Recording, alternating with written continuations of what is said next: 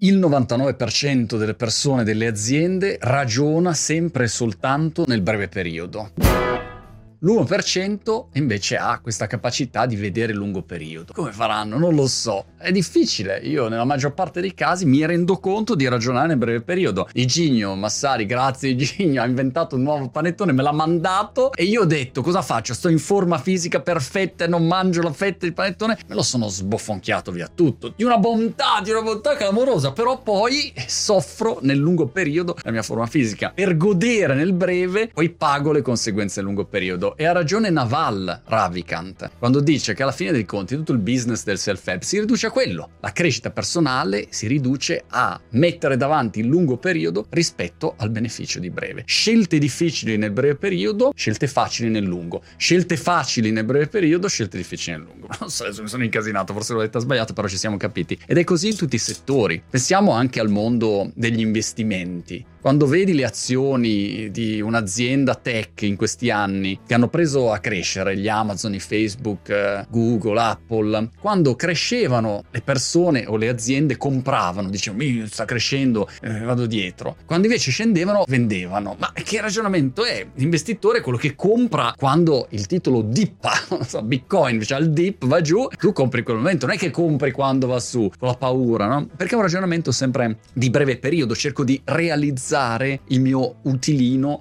nel breve periodo economico o personale. Oppure vi faccio un altro esempio tennistico. Mannaggia, no! L'ho spaccata e lo sapevo. Vabbè, sono andato ieri con il mio coach tennistico e mi ha detto Monti, che cosa vuoi fare? Vuoi migliorare nel lungo periodo o vuoi portarla a casa le tue vittoriette al parchetto nel breve periodo? Se vuoi continuare a vincere nel breve periodo, gioca così come fai, di gomito, di pallombella impostata, di lob ascendente, di corsettona, di sporcate porcate pongistiche varie sul campo da tennis e la porti un po' a casa con dei giocatori così di basso livello. Se vuoi salire di livello, devi giocare meglio, devi prenderti più rischi. All'inizio, capito, la tiri sulla piccionaia, e però poi tra qualche mese sei migliorato e il tuo livello sale. La stessa cosa che ho fatto anche quando giocavo a ping pong. In questo caso non lo so che cosa farò perché poi vado in campo e perdo. Questo è l'altro problema, che mi dà molto fastidio perdere. E a molte persone, a molte aziende dà molto fastidio perdere nel breve periodo o avere il sacrificio, la fatica o lo sbatti del breve periodo, è per quello che non lo fai. Come fai a ragionare da qua ai prossimi anni, da 3, 5, 10 anni, 15 anni?